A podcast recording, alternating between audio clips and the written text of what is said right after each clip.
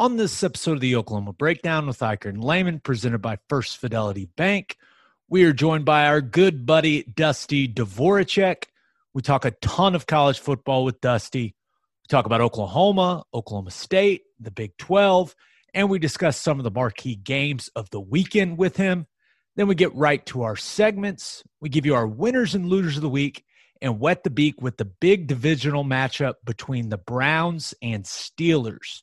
To finish up, we discuss some exciting news for college basketball fans in the state of Oklahoma in keeping it local. Please download and subscribe to the podcast, rate it five stars, and write us a good review. Follow the show on Twitter, Instagram, Facebook, and YouTube. Just search Oklahoma Breakdown on any of those, and you'll find us. All right. I'm man Michael Hosty will kick this thing off. It's time for the Oklahoma Breakdown.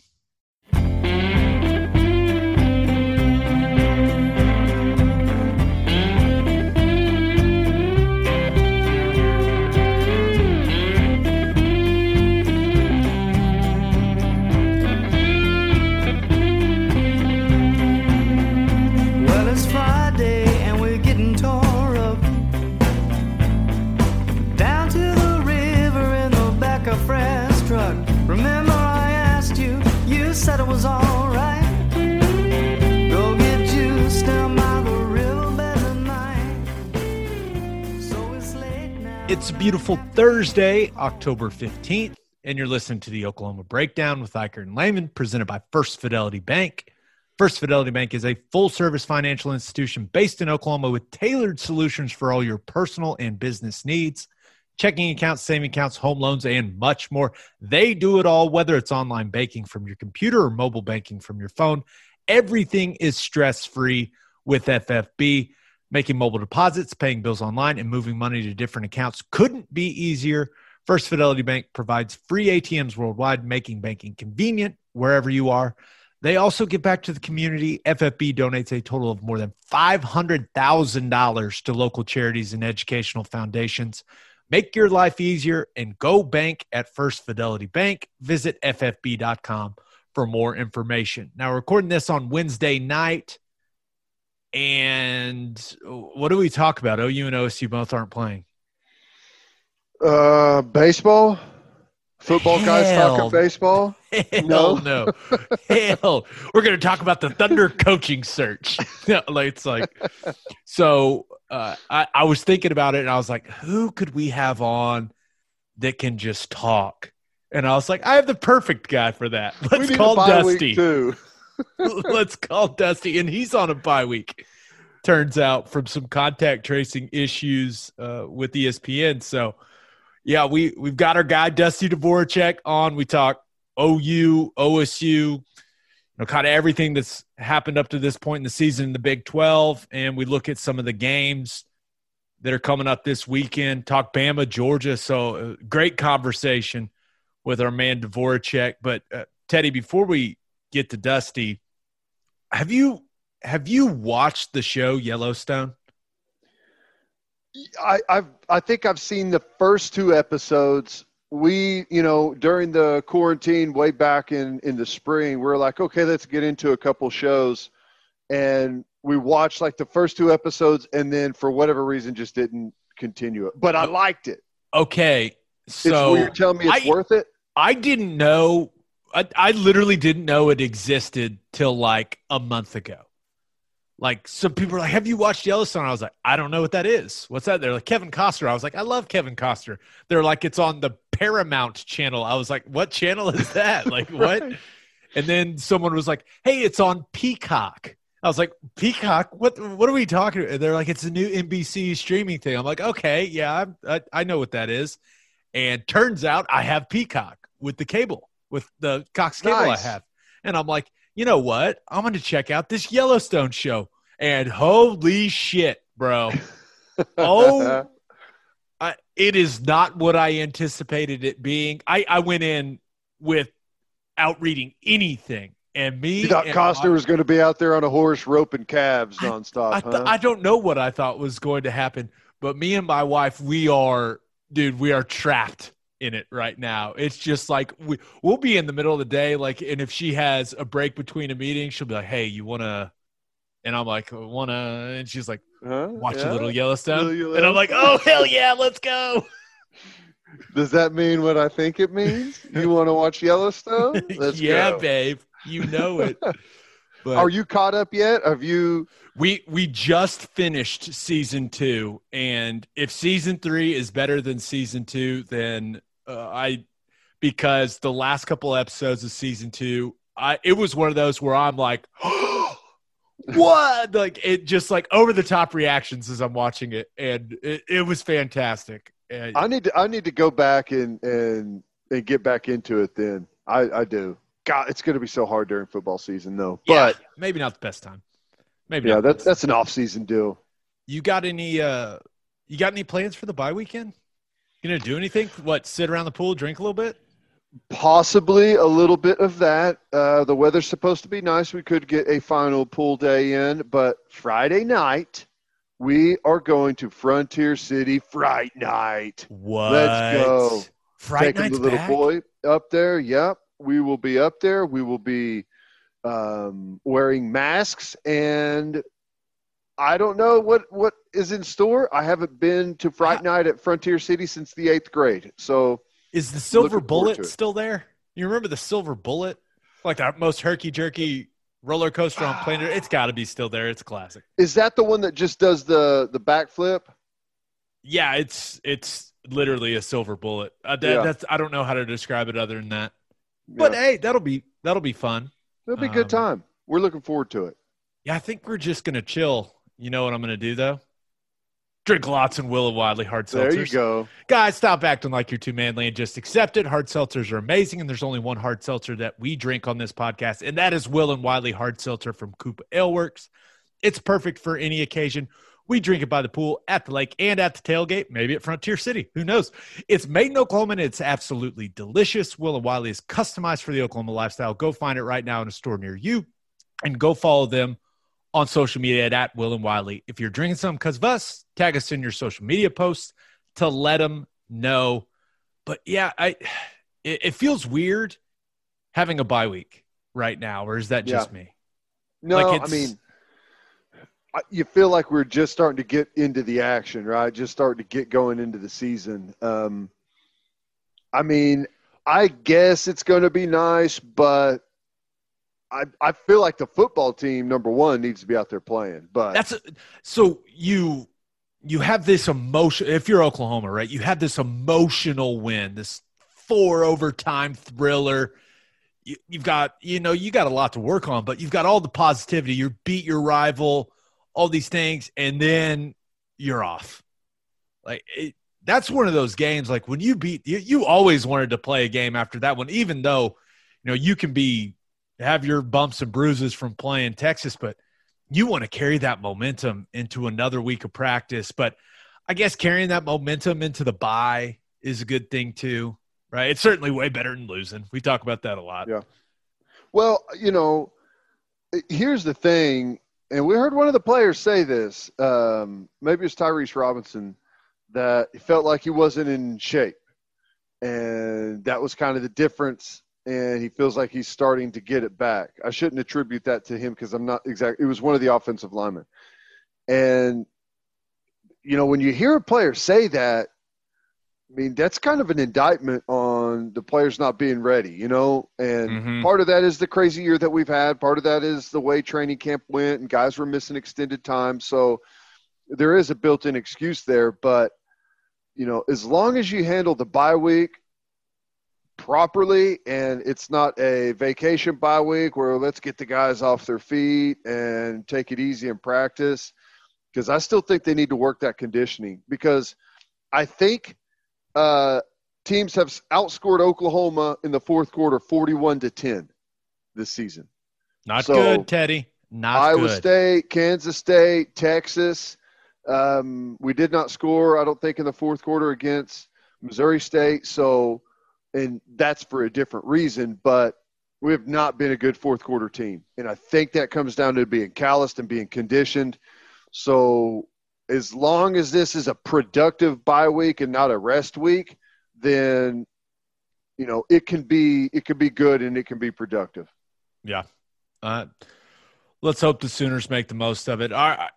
we got to get to Dusty's interview because in a shocking development, it went long. I mean, who saw that coming? and uh, this interview is brought to you by Insurica. Do you own a business? If you do, you need Insurica in your life. Insurica is one of the country's largest insurance brokers with 30 offices throughout Oklahoma, Texas, and the Southwest. Insurica is able to customize programs by accessing, accessing the latest information from many insurance carriers. They compare and contrast coverage offerings and pricing in order to design a cost effective, comprehensive program to meet your business's specific needs. Insurica's clients become best in class businesses by working with Insurica's team of advisors to manage risk. Purchasing insurance is only one way to protect your business. Best in class businesses win by avoiding a loss in the first place. If your business partners with Insurica, you'll save huge amounts of money and take back control of your total cost of risk. I'm an Insurica client, and you should be too. If your business wants to be best in class, connect with Insurica at insurica.com. That's I N S U R I C A.com. All right, here's Dusty Dvoracek. It is our pleasure to be joined by our good buddy, Dusty Dvoracek. You can catch him on ESPN on Saturdays. You can catch him weekdays on the Monsters of the Midday on the Sports Animal. And of course, you can see his beautiful face on TV on News 9. You're you're a TV star now, man. I see you all the time. Stop it. I'm not, I am not. I'm just uh, Sweating, dry I- oh. sometimes. Uh, so you saw that, did you? That was I- um, everyone saw it. It was it Hey. was a meme for an entire afternoon. I was like, I know that guy. he- I know those the, armpits. Here's the deal, though. this is the way I look at it. Like, I think for other people, maybe they're like, "Oh, that's so embarrassing." I've been the sweaty guy since I've been like ten. Okay, like my brother and I talk talking about this after the game. When I was in high school, I would always travel with two shirts because I was going to pit out the first one quick. And and my big thing is, I know this is crazy, but I liked girls at a young age, so it's like you don't really want to be the sweaty pitted out guy, especially at high school, because you scare girls. So it's like I learned a long time ago. This is I've tried different deodorants. I've tried everything you could find under the sun. Damn it, I just sweat. And if you don't embrace it, you know it's going to drive you crazy. So yes, Have you Um, uh, go ahead. Have you I, I've heard about sweaty guys doing this before. Have you ever considered Botox in your armpits? I've heard funny. of some guys. I've heard it works for some guys. my wife is an injector, and um, she's asked me. She's like, "What do you think?" I hear that. I hear that uh, this could work, and I, I'm not there yet because here's the thing. Like I said to you, I, I don't. I'm kind of over it now. Like what's the point again, now? you, live with it at this point. I'm almost 40. I mean, I'm almost a man. Okay. I mean, I'm getting close. Uh, so at, at some point, you just kind of got to let it go. But yes, for those those that were wondering, even in early October in Gainesville, Florida, it is the swamp for a reason. it's not just because it's where the gators roam. It's also because there's quite a bit of moisture in the air. And if you're a guy like myself with a coat on, yeah, you know it could get a little bit sweaty. Here's the problem though, Gabe. I'm like, I see this great, I see this great spin move. And I watch the guy, Brenton Cox, he puts the ice pick right in the lower back. And that's like the main part of a spin. You know, like most people are like, they get so wowed by the spin. The whole part that makes it work is when you ice pick that lower back and you kind of thrust yourself through to the quarterback. And as you would know, Gabe, you kind of force that offensive lineman forward. And I thought, wow, what a great chance for a demonstration. Fat guys don't always get to teach defensive line or offensive line play. So I hit my producer. I'm like, yo, let me get this demonstration. He's like, let's go for it.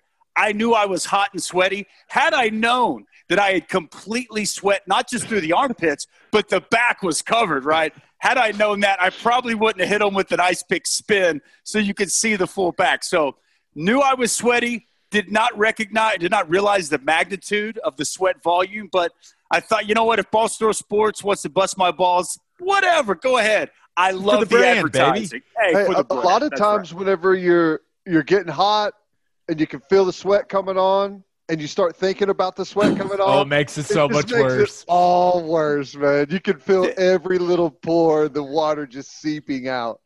Ted, Ted, we've known each other almost 20 years now. Like we're almost, we're right. Actually, we have known each other 20 years in December when Ted took me on my recruiting visit.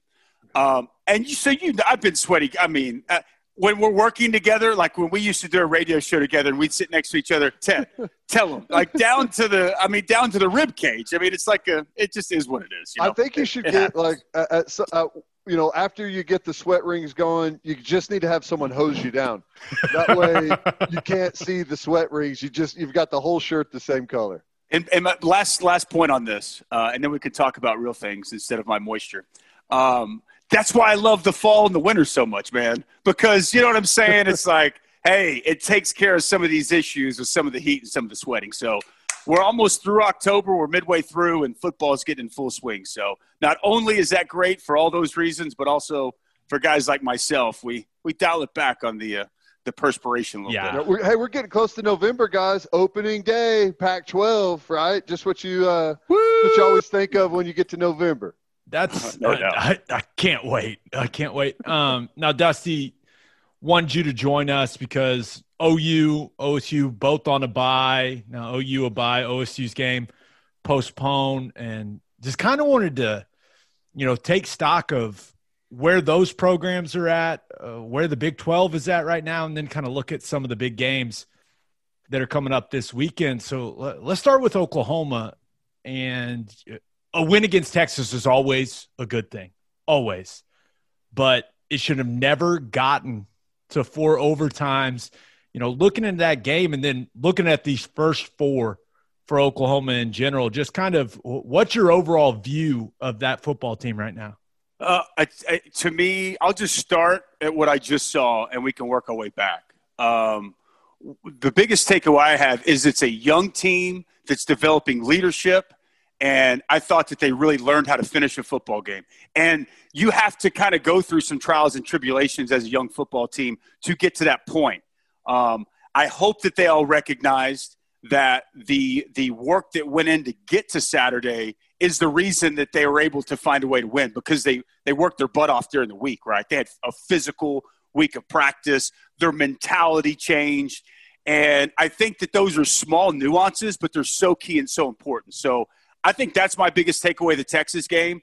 Uh, just the I saw growth, I saw some maturity, and I saw a team that played their butts off. I hadn't seen that, and they played with a level of physicality at the line of scrimmage that I knew they were capable of, but I hadn't seen consistently. Uh, that was the, the biggest thing is that I thought the, I mean, I'll just say it. I thought that the offensive line play, the first couple of games in Big 12 play, it lacked consistency, and especially to me, it lacked the physicality that I've just grown accustomed to watching. Even going back to when you, I think were you in Bill's first class game? Yeah, I was. Yeah, that so- was my senior year. That's what I thought. So even going back to then, you guys didn't have as much talent, but man, I just I know what Bill's about. He's the best I've ever been around. I've said that a million times, and it's not just you know to say it; it's the truth. And so when I didn't see that, when I watched the tape, when I watched the all twenty two, and I watched the tight copy, and I watched some of the the softness, I'm like, this isn't. That's not the. That's not who they are. The Didn't- identity of this team is smash mouth, right? Di- it's didn't you see? I, I I saw, and Teddy and I have talked about it before, but I saw a lot of position blocking. You know, like 100%. on the right guys, getting in the way, but not the Finishing. movement. Yeah, not the- finishing. You saw Hey, more of that against OU Texas. Texas, I think about those guys like Barry and Breckenhager in the, in the Big Oh, 12 God. championship, like over and over and over. clip. That's what we're used to with, It is. with these offensive lines is brutal, like 15 yard penalty type stuff. So it's a high bar that you guys have set, Gabe. It's a high bar that Coach Bedenbaugh set. And for whatever reason, I don't know, lack of practice, that room's been hit hard. Uh, whatever it's been, lack of being able to get after it in practice. I don't know. I haven't been there. But there was something, and they, they, they were able to remedy that. So that's the first thing for me. That's what I saw the first couple games. We all know that the tackling wasn't very good. What's crazy is there was a lot of good stuff on the Oklahoma defensive tape. Uh, I think Brian Asamoah has been playing really well this year, and I but I didn't see consistency. I saw a, a defense that was missing tackles. I saw a defense that was a little bit out of position, and you know you got to give Iowa State, you got to give Kansas State credit. They took advantage of that. And then what I also saw was I saw a a young quarterback who was not his fault that they lost the first two games, but he made mistakes in crucial spots. And I go back to this Texas game, and and by the way, I haven't even mentioned special teams, which is we could just say that alone cost them those first two games, and then how much better it was, and maybe that won them the game against Texas. It's funny; it's the small little things that cost you those first two. Is how you won against Texas. That's why it felt to me we know this team is talented. They've got enough talent to run the rest of the Big 12. And it's why they're still the favorite to win the Big 12 championship. I mean, if you go look at Bovada, they're plus 145. Iowa State second at plus 325, and Oklahoma State's third at plus 350, right? I There's loved, a reason. I, I, saw before they played the Texas game, they're 0 2 in the Big 12. Uh, obviously, one. one and two and I was watching the they on ESPN. They had the odds to win the national championship scrolling across the bottom line, and even though they had two losses and Oklahoma State was undefeated, their odds were the exact same. Right. That's, I was like, that's hilarious. But it's but it's kind of just because I mean you know that this team has recruited very well. They've got good players. They're extremely well coached, and and for me, they just they needed to figure out how to dig down, how to maybe work a little bit harder than what they've done leading up to prior to Texas. And I just hope that they they that was a building block. That's what it has to be, right? Because this is still going to be a young team at spots. As long as they continue to grow, they continue um, to do the small things throughout the week of practice, and then again on Saturday. I think it'll be huge. And my last thing, just on uh, for, for for Oklahoma, and the biggest takeaway, like the throw to Stogner, like I, I, there was a couple throws in particular. I'm sure you broke them down. The third and ten to Theo Wease on the out route, the timing I mean, the placement of that football, that's big league stuff, right? And I and, and then there was another third and eight after that, a little stick route. I think they he throws it in the trash. Uh, it was tight coverage. He hits Theo again. The throw to Stogner, and then obviously the throw to Drake Stoops. All those second half throws, um, they obviously showed you what Spencer Rattler is capable of. But the way he handled being benched in that moment, I thought it was the right move at the time. Watching it, I don't know what you guys said on the broadcast, but I did think that Lincoln needed – to settle him down a little bit. And you can go one of two ways with that. You're a five star quarterback. We've, we've, we've probably all seen that with the, the QB1. How's he going to respond? Everybody doesn't respond to being coached and being sat down well. I thought he showed maturity. I thought he showed leadership. And he came out and he was smart with the football. He was much more judicial with where he was going to go with it. And then when push came to shove late and they needed him to let it rip, he let it rip that's what I, I, I just, it was so good to see that from him as compared to the first two games where in crunch time, he made a couple of mistakes. He tried to do a little too much. That's not what he did against Texas. He, he, he was smart with the football. He made the plays at the very end when he absolutely had to. But I didn't think the Stogner pass, maybe he forced it. But for the most part, I thought he just ran the offense, took what the defense gave him. And to me, not only is that huge for his growth, but for those players to see him come back from that, lead the way, and also for Lincoln to be able to sit down his quarterback, his guy, to me, that sends a message to the whole team do it the right way, or I'm going to find somebody that will. You're going to come sit over here by me. So, just the way that whole dynamic played out, it could have been uh, a bad situation, but to me, it might have been a defining moment in the season and the growth of this young football team and that quarterback. And I, I agree with uh, pretty much everything you said. And that's the good stuff looking at the football game. But there is some bad stuff. There was. Um, you got to enjoy the win. Obviously, anytime you win OU Texas, it's a big deal. But this football team has a turnover problem. And, you know, Rattler, I thought was better when he came in, but he still fumbled the ball towards the end of regulation. You know, um, also you have to kind of look at it a lot of positives in the running game, but but how good is Texas? So I think the, their I, run defense stinks. It's it's horrible, man. It's horrible. Um, it I, wasn't against was, UTEP. right, right. Sorry. But I, I mean, I guess my, my question is, we've enjoyed the win. We see some things to build on, but is, is this is this honestly something where we feel like they've turned a corner, or was that just a terrible Texas team? I no, I don't think it's a terrible Texas team. I think that there's a lot of these Big Twelve teams this year are close. Yeah. Um, and you know, the way the defensive line played, Perrion Winfrey, Josh Ellison.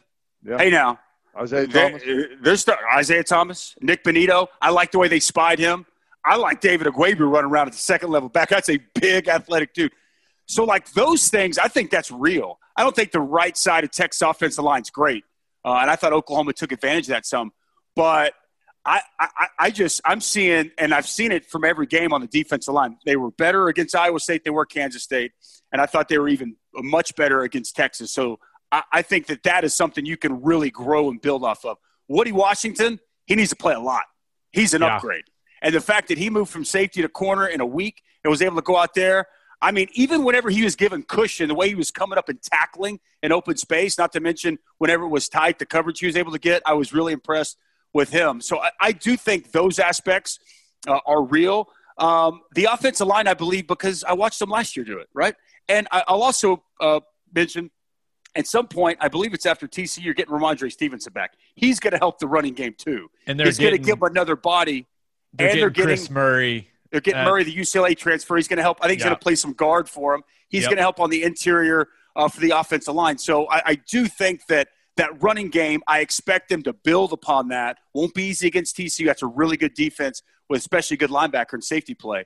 Uh, but I do think Ted that those are areas. It was not perfect, and uh, anyone that tries to say it was is full of it. But you do have to give a little respect. I think quite a bit of respect to Sam Ehlinger and the Boy, no plays he was able to make A down the stretch. show. He really was. And Oklahoma got a little tired. They got out of the rush lanes. Sam Ehlinger was able to take advantage of that. And sometimes you do have to tip your cap. I mean, he's he's been a really good player for them for quite some time. So, uh, and, and I do think that this team is capable of playing better special teams than what they played the first two games, which we saw that as well. So, uh, look, I don't think, to me, that's why it's a building block, Ted. And, and I think you would agree.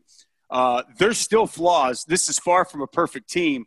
But I do think some of the things we saw in the Texas game, some of the things you even saw in the Kansas State, Iowa State games, uh, I think that as long as they can continue each week to grow, to build, be more consistent, I, I've seen I've seen uh, enough good that I do think this team can be a team that just gets better and better and better throughout the season. Yeah, I think. Uh, I mean, we'd heard Grinch talk about it this week, right? He said if they start doing some of the good things they're doing uh, for longer periods of time, people might just start actually calling them good, which I thought was, a, I mean, thought was a great quote. And I, I, I'm encouraged about the defense. I, I like seeing some more of that youth in the back end. I thought Woody Washington, like you said, spectacular. Saw some good things from the Eaton kid, but I, I just don't know what what's going on with the Perkins thing. That that's where I'm confused because he's still the best player on the football team, and uh, I know Lincoln called it a saga, and it's like, is he coming back? Is he not? Like, what is what is going on?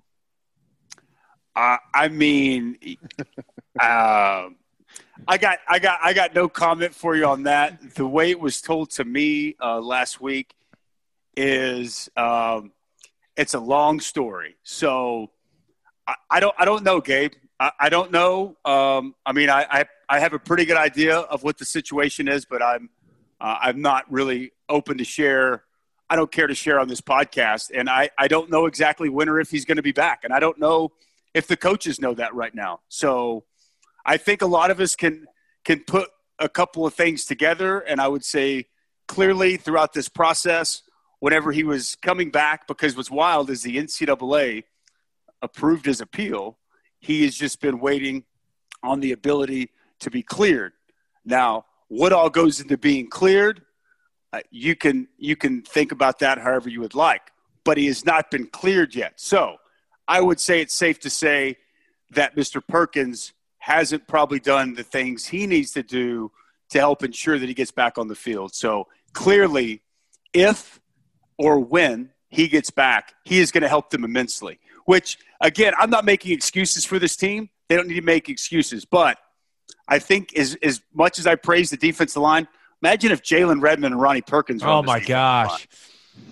You know, I mean that that that, that helps everybody, right? So obviously Jalen Redmond opted out, and we'll wait and see exactly uh, what the situation unfolds for Ronnie Perkins. But uh, you know, I don't know, man. It's unfortunate. I I, I know that it sure felt like probably Yeah, what you- ten days ago that he might be playing in Ames. And now it, it would be nice for of them to have their best happen. player. I, I think um, I would imagine uh, Calvin Thibodeaux. I would imagine Brian Odom, Alex Grinch, Roy Manning.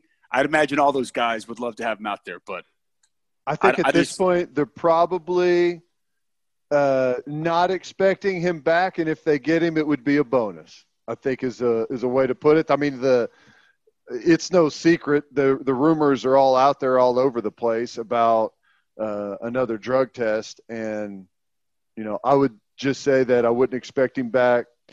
Definitely not before TCU. Play, plan for the worst. plan for the worst. Hope for the best.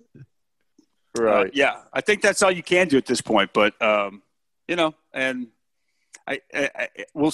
That's why guys have to step up, though, right? I mean, that's why that's why you talk about depth. I mean, to me, if I'm in that defensive line room, I've got the exact opposite mentality of us three. I'm like, shoot, I got a chance. I get an opportunity to go out there and make a name for myself.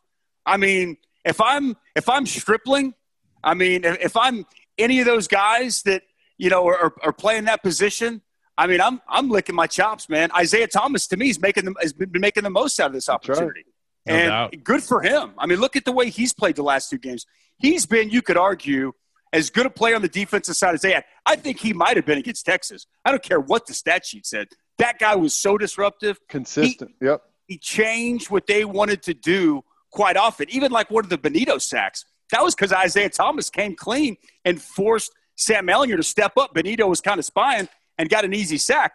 Goes down as a Benito sack. He did his job, but the whole play was set up by Isaiah Thomas. So, I mean, look, they'd be better off if they could have him, but at the same time, this is a great opportunity for other guys, and they just need to make the most of it, step up until uh, potentially he does come back. Yeah, I, I just looking, you know, one more OU thing, just looking toward the rest of the season, right? Uh, we talked about Rattler and the whole situation there against Texas. It, do you guys think that that's going to be a moment, right, where kind of that growing moment for him, and now and now we see all that talent kind of combined with a little more poise, maybe even a little more confidence after he was able to kind of get through that rough patch? Or are we still going to see this kid make the mistakes he's been making? You know, it, which it, it happens as his first year as a starter in college football. I understand that, but it, it did seem like, especially in those overtimes, you saw some flashes you're like, damn, if this kid, if he can take care of the football, uh, this is going to be a really, really good offense, especially if the offensive line continues to come along. I think you're Yeah. still going to see him. I, I mean, as, as a freshman, I mean, because whenever you think about the interceptions, like you look at the Texas game, uh, it's just it's that was an experience issue. Like he didn't know the guy was going to pop out of there, and he threw it right to him. That's not a that's not an arm talent issue. That's it's really not even a decision making issue. It's the fact that he just didn't expect him to be there. I think that's an experience deal. The loose with a football in the pocket. I mean, that's not a switch that you just flip overnight. That's working through spring, working through training camp. So I think, I mean, I think it's going to get better as the season goes on, but I don't think that that was a moment where all of a sudden you can, uh, you know, just turn the flood of, of turnovers off. They're still going to happen. Hopefully, as you play more games, they trickle off. But man, I I'd still expect them. I That's think there's going to be. I think there's going to be some. This is why. I mean, I, I think I talked to you guys about this. It's why I thought that this was a year that other teams would have a chance to win the Big 12. It's because I thought, especially early in the season, we would see this with Spencer Rattler. They're completely different players, completely. But this is the growing pain Spencer Sanders went through last year. Uh, and if you look, he really had a turnover issues, and it was the TCU game uh, that they really worked with him and talked with him about ball security and you know, um, you know, really being doing the best job you can to take care of the football. And he only played a game and a half after that, but he was much better. Um, I agree with Teddy. There's going to be some that like he never saw that guy drop. He didn't see zero. Um, that's just you know eyes and understanding situation, what to anticipate. A lot of that stuff is learned throughout the course of the season. I do think though, the more game action he plays, the more things that Lincoln's able to get up there and look at on tape, correct with them. The more he experiences and sees those, I would think over time you're going to see continue to see maturation. I think the biggest thing is is that it's certain moments in the game too, right? Like to me, that's what when you go back to Kansas State, really Iowa State, like you have to know when you're going to take that shot down the field.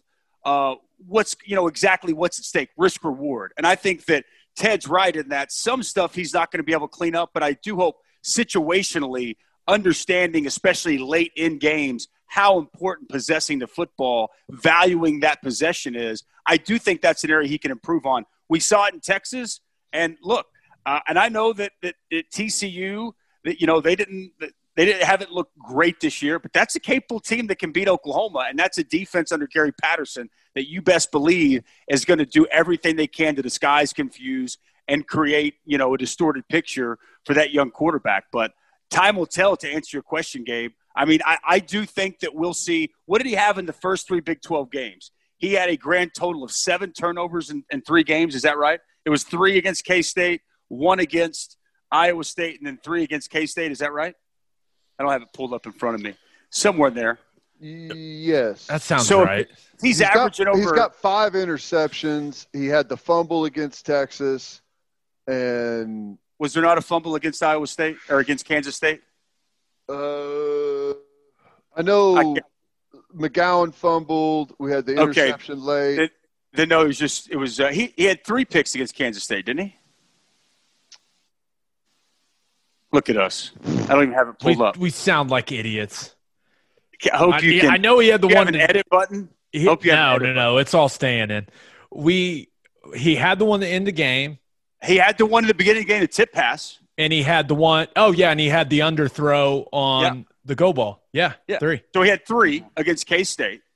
He had one against Iowa State, and then he just had what he had two turnovers in the first half against Texas. So he's had a grand total of six. I would say I think he averages less than two turnovers a game to close out Big 12 play. If that's where he's been to this point, I'll say I'm taking the under. I think it'll be better than what we've seen on average uh, than it's been the first three.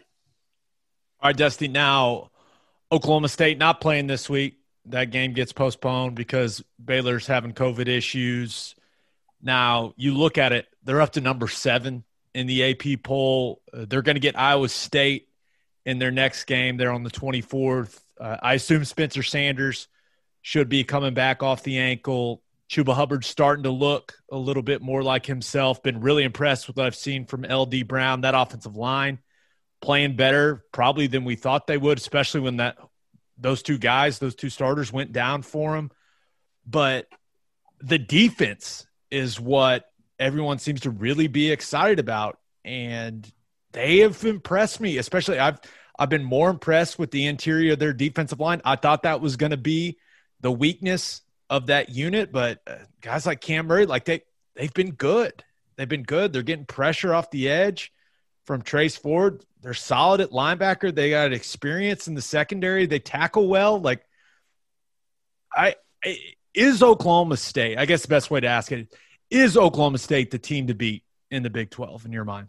Uh, I mean, I think they're one of them. You know, again, I, I think that it, them, Iowa State, I think with Skylar Thompson going down, Kansas State to me isn't in that conversation.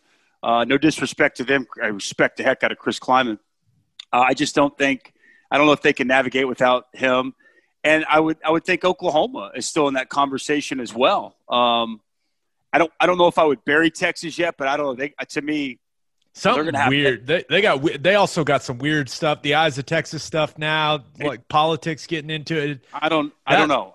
I don't I- like the I- energy around that team right now.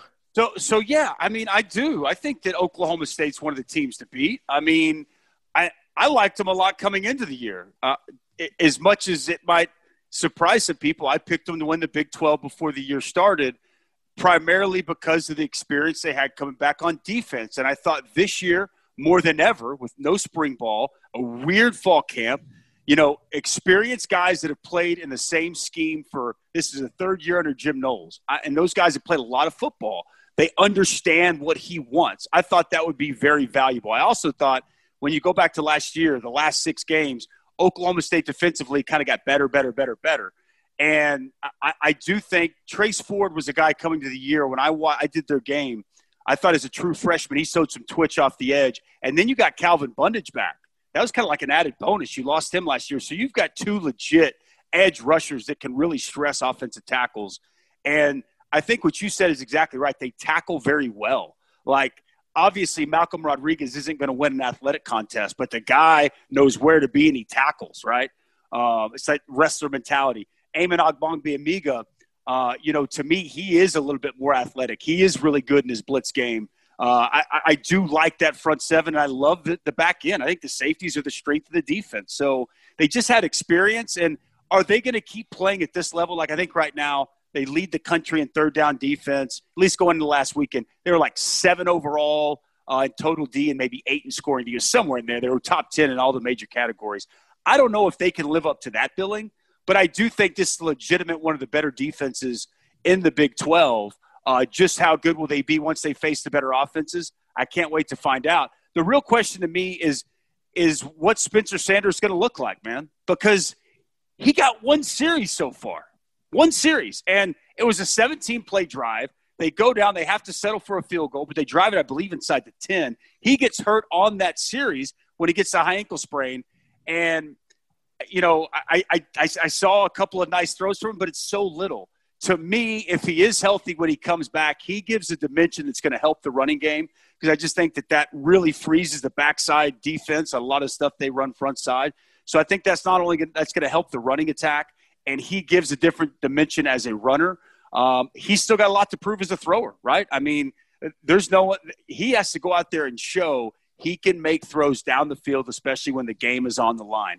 Uh, personally, I think that he will be better taking care of the football, but we don't know. So really the only way to know if Oklahoma State is a legitimate contender, it's what, what we see from Spencer Sanders once he gets out there. And really, his first game that he's going to play is against that Iowa State defense. Not an opportune situation. Um, but at least I would think that even with the Baylor game having been pushed, it's going to give him time to get fully healthy so he can really do what he's best and capable of and stress that defense both with his arm and with his leg. Because what you said is right. The running game's starting to get going. The offensive line's improved. Tylan Wallace's knee looks fine to me. He's starting to do what Tylan Wallace does. If Spencer Sanders, you know, if he is an improved quarterback, yeah, I think Oklahoma State's going to be a legitimate threat to win the Big 12 this year. Here's what I think. I think Iowa State's about to go beat them whenever they play. Uh, I think the fact that Sanders hasn't played and they've been idle for as long as they have is not a good thing. I think it's a bad thing. And here's what I think is interesting. I wouldn't trade Brock Purdy for Spencer Sanders. At least not this year. Not right now. Not where this season sits. I, I wouldn't trade Breece Hall for Chuba Hubbard. Agreed. I don't know that I would trade I Charlie Kolar for Tyler, uh, Tyler Wallace. That would be the one that I, I might. I wouldn't trade Jaquan Bailey for Ford. I wouldn't trade Vance or Rose for Malcolm Rodriguez, and I wouldn't trade Eisworth for Harvey Pill. That's what I think is amazing about Iowa State right now. The personnel that they've got on that field is as good as anyone in the Big 12. Now, they got no depth after that. they got no depth after that. But those guys are about as good as you're going to see in the conference, man. I would give, I agree on Brock Purdy. I disagree. I think you're selling Chuba Hubbard short. Um, I like Breece Hall a lot. I, I did two of his games last year, and I was all over him before the year started. I watched him as a true freshman. I, I, the kid is good because to me, you got to factor in LD Brown. They got one, they got two home run hitters. Um, I, I, think Oklahoma State's offensive line's better uh, than Iowa State's. I don't think Iowa State's offensive line's that good. I think they're just okay. Uh, I think really these running backs have broken a lot of tackles. Nwangwu, he had a big run against TCU as well. They blew our D line off the ball. I mean, I know that was a week ago, but they were mushing us.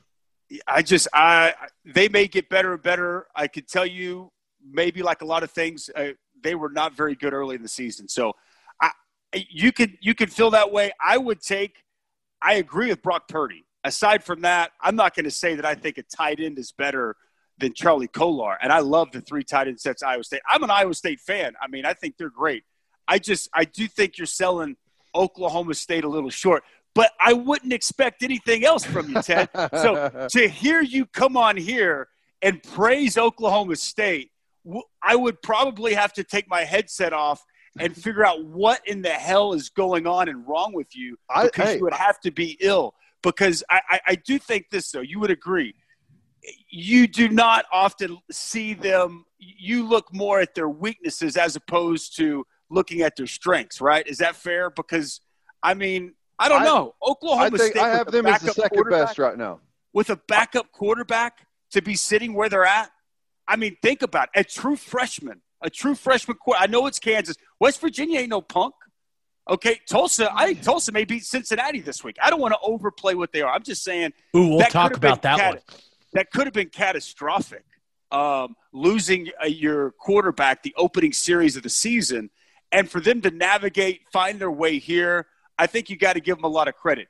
What's No, their I, I do. I got them as know. I got them as the second best. I got right now. I have Iowa State as um, the the team that I have like that's right there at the top, and that's who I think that Oklahoma eventually plays in the Big 12 championship. But the problem with Iowa State is they've had opportunities to get over the hump in the past, and they cannot win a big game. I know they beat Oklahoma um, in our place, and then beat them this year up there in Ames, but they've had opportunities where it's like, okay, here's Iowa State, they got a chance, and they throw a dud out there. So there is that factor too. But I think those are the two the two teams right now that Oklahoma's chasing. But I would I would just edge Iowa State a little bit higher because they've got history with that defense. Oklahoma State does not. Vegas agrees with you, and I think that's completely fair. I think that you have to give Iowa State the credit. They their resume's better in Big 12 play. It's interesting though, but and I know it doesn't count Big 12 play, but I mean they did lose to Louisiana, who I'm watching on TV right now, which it is the 21 ranked Louisiana Raging Cajuns. But it's it's crazy to think that we're fighting this hard about who's the best team in the Big 12 Right. and they lost their opener at home by double digits to the Louisiana Got No disrespect to Billy Napier, but that that does kind of sum up 2020 and where And we are. Oklahoma State's best win is over Tulsa. I, I there you go. Uh, you're, like- which again might be They a should have lost. win. They should have lost. I, I totally agree. I think I think we're all out, even though they're still undefeated in conference play, even though their defense is playing really well. But with Skylar Thompson going down, like you mentioned, Dusty, I think we're all out on Kansas State. Right? I I, I think Will Josh- Howard can. hey, Go- I think what about Will Joshua can- Youngblood? What about Joshua Youngblood? Yeah, uh, transferring. Just saying, you know, well, he had he hadn't played any snaps on offense, and I I talked to him on on Sirius earlier this year before the season. We interviewed him, and he's like, he was telling us how excited he was about being able to get more touches on offense and not just being a special teams guy. And uh, they haven't put him out there, so I think he just said, you know, forget this, I'm out. Which I I don't know, but I thought that was weird, definitely weird, but. Will Howard, I it's just tough. He's he's going to have some serious freshman moments, and, and when you look at their schedule, the defenses that Kansas State still has left, they still got to play West Virginia in that D line. They still got to play Oklahoma State. They still got to play Iowa State. They still got to play Dave Aranda and whatever he's going to throw him, throw at him with Baylor. So I I just don't see it for K State. I don't. Their defense is fun to watch. No doubt. Wyatt, Wyatt Hubert. Oh man, I could watch that dude play all day. And is it McPherson 31? The best player in the Big Twelve now. Man, that guy, he, he's the best tackler I've seen in the Big 12 yet. He Does he miss tackles? Uh, you should have heard me and Teddy on the broadcast Oh. talking about him. God. It was like He was it was like he was playing for OU the way we were talking about him. We I- were like, I this said- guy's amazing. he doesn't miss a tackle in the hole, and that hole, that hit he put on Seth McGowan. I couldn't even be mad at the freshman. I mean, that's about as picturesque as it gets. I was thinking to myself after that game, I was thinking, after I watched the tape, I was like, man, could you imagine if this guy played at Oklahoma and was a safety for them? I mean, I, I it's it's been a while uh, now. Baylor's two safeties last year were fantastic, Yeah. but we haven't seen safeties like. I mean, he won the game for Kansas State. I mean, He was incredible. he won the game for him. So uh, we we haven't seen players like dominate a game defensively like that in a long time. So I, it was unfortunately fun to watch against Oklahoma, but the way he plays football is it's it's great. It really is. Yeah, I love T- it. Hey, last thing on the Big 12, unless you got something else, Gabe, but I just want to know No, because it's next week, and I won't, I won't get a chance to be on with you guys unless you call me back. Um, what's the line going to be in Stillwater then, Ted? You got Iowa State favored by 10, or is it 14? Uh, well, I, I mean, I think Oklahoma State would cover the 14 after Iowa State pulls their starters in the in the fourth quarter. Love I mean, it. I think it's going to be a tight game, In like probably every Big 12 game this year, it's going to come down to the last possession. You're right, and and that is you'd have to give an edge to uh, Iowa State. Brock Purdy uh, is a. Hey, what's been up with him, by the way? He's finally rounded his shape. He played better against Tech. Yeah, but it was Tech. O- I know. I, I mean, he All threw he four or against five Oklahoma balls. was throw it up to Charlie Kolar. Didn't matter if there was two or three guys on him. He's just throwing it up The- to, to Kolar. the best pass of the game might have been from Soehner, the tight end, tight end, to tight end. was a good ball. 89 hit Chase Allen. But yeah, he hasn't looked the part of you know the first round hype he was getting coming into the year. He just He's capable of it though, but he hasn't Yeah. played to that level uh, yet. Which, which to Ted's point, maybe maybe the best way to put it is um, at their ceiling, maybe they are the best. Uh, but again, I don't even know what the ceiling of Oklahoma State is. That's why I can't wait to see Spencer Sanders. Um, and I also say this on Oklahoma State: this week is so important because it's going to be 21 days in between games from when they last played okay, when they last took the field against Kansas, it'd be 21 days before they play Iowa State. Neither of us in a season have ever waited anywhere near that long in between games. It's a so, bowl game, but you didn't know who you were preparing for, you know, because they were working on Baylor for most of the time, I'm sure. So uh, yeah, up until up until probably yesterday. So I just think that this week in particular for Oklahoma State, it's got to be physical. It's got to be hitting. They were tackling well. They were, they were they were playing well at the line of scrimmage. You can't lose that. And the only way to keep that up instead of you know getting rust and going back is to do it in practice.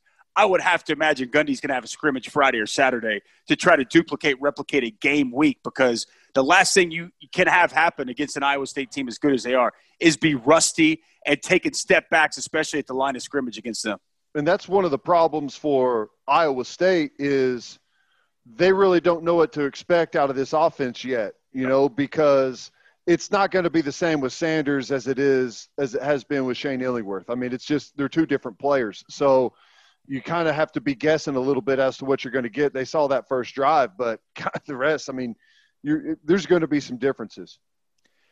All right, boys, let's take a look at some of the marquee games this weekend in college football. Clearly, Dusty, with your role with ESPN, you've always got your eyes on the biggest games of the week, and we're not getting LSU, uh, Florida, because got postponed. Uh, the Gators got the Rona.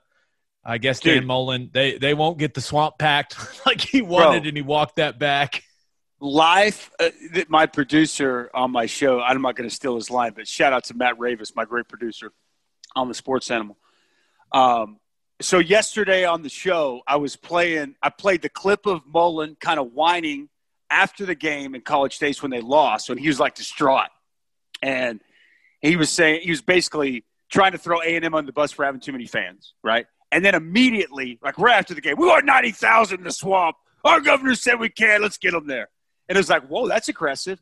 So then you think, oh, he'll probably walk it back on Monday. Hell no, he didn't walk it back. Not only did he not walk it back, he started patting himself on the back, man. He's talking about how great a job they've done with their protocols. I mean, he's championing them. That's cool and all. And then he's like, yeah, you know, 90,000. Governor says it. Let's go. Let's get this thing going. And it's kind of like, okay. And it's, and so then as I'm playing this audio, it pops up Florida, five positive tests. That was at like 1:30. And my producer says, Man, life comes at you fast. So not only was it that five, by two hours later, it was 19. And it was coaches, players, and I'm not I'm not making fun of them at all. Not not at all. Because this thing is I mean, it's tough, man. It's an MFer, straight up. I mean, and with the contact trace, with the positive test, and all the different things that are going on, and once you start playing, when you let your guard down just a little bit and it can creep in, I just think it's a constant reminder for everybody to don't be so quick to point your finger and start to scold a Baylor or start to say, we've got this thing whipped, because I swear it feels like the minute you do, it's going to bite you in the ass. So, uh, as it did Dan Mullen in Florida, I just thought that that timeline, that Monday he's screaming, we're the model citizens for how you keep COVID out. to saying, let's get 90,000. 48 hours later, they aren't even having a damn game. So I It's just. almost like someone who be that was handling the test said, "Oh, you think you got this thing figured out? Huh? Let's put a little drop of COVID in, in some Oh, of these uh, conspiracy containers." theory Ted is back. a drop of COVID. That's it. I Now- love it. uh, a game that clearly most important game of the weekend, and now we know that Saban's got the Rona. Speaking So- of coronavirus, We'll see. We'll see how this goes. But number three Georgia going to Tuscaloosa to take on number two Bama, and Georgia's defense looks unbelievably or unbelievable, uh, undoubtedly the best in the country at this point with what they've done so far. But Mac Jones, Najee Harris, Jaylen Waddle, DeVonta Smith, uh, the Metchie kid Itchy. they're all coming and they're going to put up points. And I, I just don't know is Stetson Bennett going to be able to make enough plays at quarterback? And Kearis Jackson and, and George Pickens, the, they're dudes now out wide for Georgia, but it, there's going to be a lot of passing in this game. But a big part of me is like, is this just going to be a classic Bama Georgia game where it comes down to who can run the damn ball? And if if that's the case, I I like Bama. I also like Bama because they're at home and they beat Georgia five times in a row. But the Saban having Rona factor, we'll see what happens with that. But I can't wait for this football game, guys. This is going to be awesome. Yeah, I I've, I've seen a decent amount of Georgia. haven't watched all their games, but I love watching that defense play. Man, they've got some guys on the edge. They've got backers. They've got safeties. Uh, they come at you in waves. And Stetson, we love him because he's been efficient for him. What's he got? Like five touchdowns, no interceptions. He's been pretty clean for them for the most part. He hasn't had to do a whole lot, which has been the good thing. But he may find himself in a shootout against Alabama and may have to get risky with the football a little bit. That's a dangerous, dangerous spot. So uh, Alabama, I know they kind of got rocked by Ole Miss there defensively, a little bit of shell shock going on, and some people are going to learn some things about how to attack them. But I still like Alabama, man. I do. I think that there's just the offense is the different difference for me. Bec- defensively, not looking good coming off that Ole Miss game, but they're going to regroup because Georgia's not not going to be anything like like what we saw from Ole Miss. That's that old Baylor offense, you know, ripping it up and down the field. It's going to be a little bit slower pace, conservative with Stetson there, and I think they'll play a lot better. I um I can't wait for this game, dude. Like, I mean, you know, this is good on good, dude. This is what we wait for. Like, I I hate that Nick Saban's not going to be there because I don't know. You know, I'm not sure what's his role on a game day. You know, he's obviously going to be able to have his fingerprints on game plan, in game adjustments. He's notorious for in game situ- situation, situational football. Um, just all the aspects that, that come with Nick Saban, you just feel it's kind of like Belichick, right? You just feel he's going to make the right decisions at the right moments. If he's not there, I, I, I don't, I don't know. So I don't. It's hard for me to get a grasp or a feel for what that impact's going to be. So I'm going to act as if it's not one for this conversation. They went from a six and a half point favorite to down to four like instantly. So Well, also, think about this: is he the only one? That's Are there that's players? my question. Like if your Uh, head Are coach there other has coaches? it, Are there other coaches? Are there other players? Are, is this going to be something that there's we're going to find out on Saturday that 15 Alabama players are out? I, you know, and we're not going to probably know that. They're going to keep that as under wraps as anybody.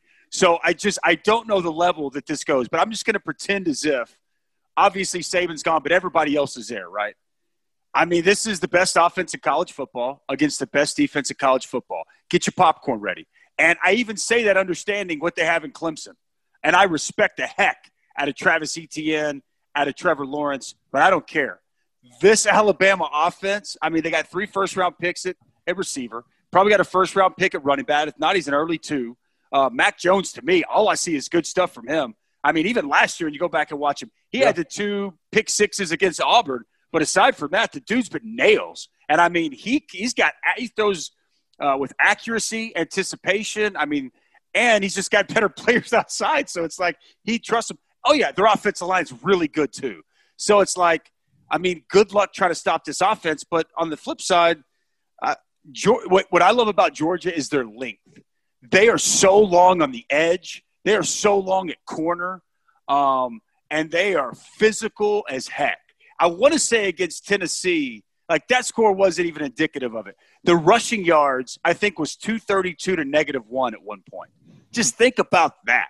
Dude, Okay. and that Georgia defense, like that Tennessee O line has pro players on it. Like maybe a couple first round picks, yes. like possibly the first guard off the board, and they just beat their ass. Destroyed. It was shocking. Uh, I was I- watching that and I was like, oh, wow, they really are that good. Uh, so I, that's going to be just, I, having said all that, as much as I'm a defensive guy and you are too, Ted, like a good game, a really good game would be holding them to 28. So the question to me, like. I expect Georgia's going to play pretty good defense, but pretty good defense, you give up 30 and you're like, we played pretty damn good, right? The question is, as much as we're going to be enamored with that, the difference in this game is the other side. Ted kind of touched on it. And I would hate to be Stetson Bennett this week because this will be the toughest week of practice that Alabama's had defensively, maybe ever. Okay?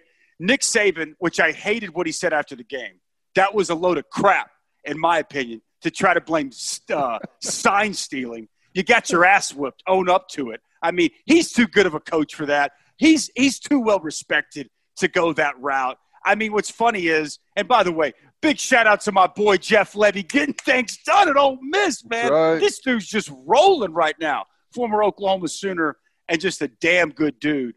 Uh, I talked to him two weeks ago before they played Kentucky, and he told me he said we're going to put 40 on them, and I'll be darned they put 41 and won the game by a point. Um, and what's interesting is he's calling all the plays. Lane's given him full uh, the full ability to do that. He is the one that came up with this two quarterback in the game system. They're being creative, imaginative, and he told me that day. And I think I think Lane even kind of said it. They're not worried about what you're in. That that offense, they don't worry about what your look is because they just want to they want to snap the ball before they can even get a look at what you're in. They don't care because they feel that within that offense they've got a counter to whatever you want to do. That there's things built in that they have an option and outlet, and once while the play progresses, they get their quarterback to read it out. They feel good about whatever you're in. So the whole the whole aspect of signal sign stealing was crazy. I know I'm getting off on a tangent, but all I'm trying to say is You on a tangent? No. that's not that's not what Georgia's going to do. Okay, that's not who Georgia is. They may try to throw in some up tempo every now and again after a first down, but that's not what they're going to major in. If you watch that game, Bama wasn't lined up. Bama was tired as hell. Bama's cleats weren't in the ground. So when you when you're when you're pl- trying to play catch up the entire time, it's tough. They're going to be able to get lined up. They're going to be able to play a much more traditional offense that suits their eye. And as I mentioned, this week of practice is going to be a living hell. They are going to get after it. Dylan Moses ain't going out like that. I like the Bama defense much more than I like the Georgia offense. I'll call the other side a wash. I think that the Alabama defense, who was embarrassed last week, they'll be the reason Alabama wins this game by at least a touchdown on Saturday. Yeah. Um, I, I can't wait for that game. It's gonna be. I I really hope that. I hope it doesn't That- get canceled. Yeah, I hope it doesn't get canceled. Uh, hope none of the you know big contributors for either team miss that game. That that would suck if that. You know, if there was a coronavirus effect. I mean, there's already do- Saban, so don't do it, Rona. Come on, man. Don't do but it. uh, we got a couple good group of five games, and we got a Friday nighter between number 14 BYU and Houston. Now Dana and his boys, they've only played one game, and they're pretty sloppy early in it. But hey, the Clayton Tune kid is back at QB. Marquez Stevenson, last time I checked, still very fast out there at wide receiver for him, but they got a problem because BYU, I, guys, I think BYU just might be pretty darn good. Uh, I know they didn't look great in their last outing, but I love watching the Zach Wilson kid play quarterback and their run game, all the zone concepts, those big Mormons they got up front, like Grown fun men, to watch. literally. The Grown Algier men. kid run it like they get downhill.